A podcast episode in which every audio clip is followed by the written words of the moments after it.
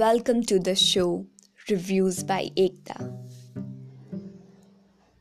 Today I'm gonna review on Poems to Calm Down to by Megha Rao, episode 4 Imperfect Adults.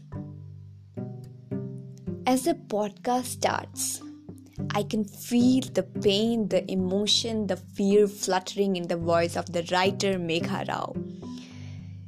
It's it's merely been 2 days since I have listened to this podcast. But each time I listen it, it acts a beat inside me. Somewhere I felt like crying in the end, but it's true somehow. As she starts, the opening line is about the mere celebration of birthdays, and she symbolizes it as getting old and seeing the people you love getting older. It fears a bit, somewhere scares me too, thinking about getting old and seeing the people I love getting older. But this is an acceptance, but we are not ready for it.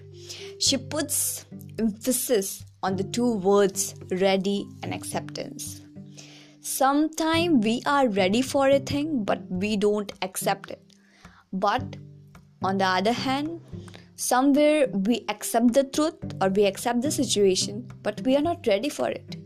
So, the mere celebration of birthdays and getting old and older is what we have accepted, but we are not ready for it. She talks about her childhood when she was a naughty kid and used to piss off her parents many a times. And still, she is a bit naughty, but she wants to return to a kid. To a kid inside her who wants to gain the innocence once again. She talks about the fears about a kid who wants to be a kid again, like you were never an adult, because adulting is a mess. adulting is a mess, adulting is weird, and this transition of getting this phase of adulting is very much painful, fearful to me too. We need to figure out a lot, we need to explore more, we need to get to the front to know what's going to happen in the future.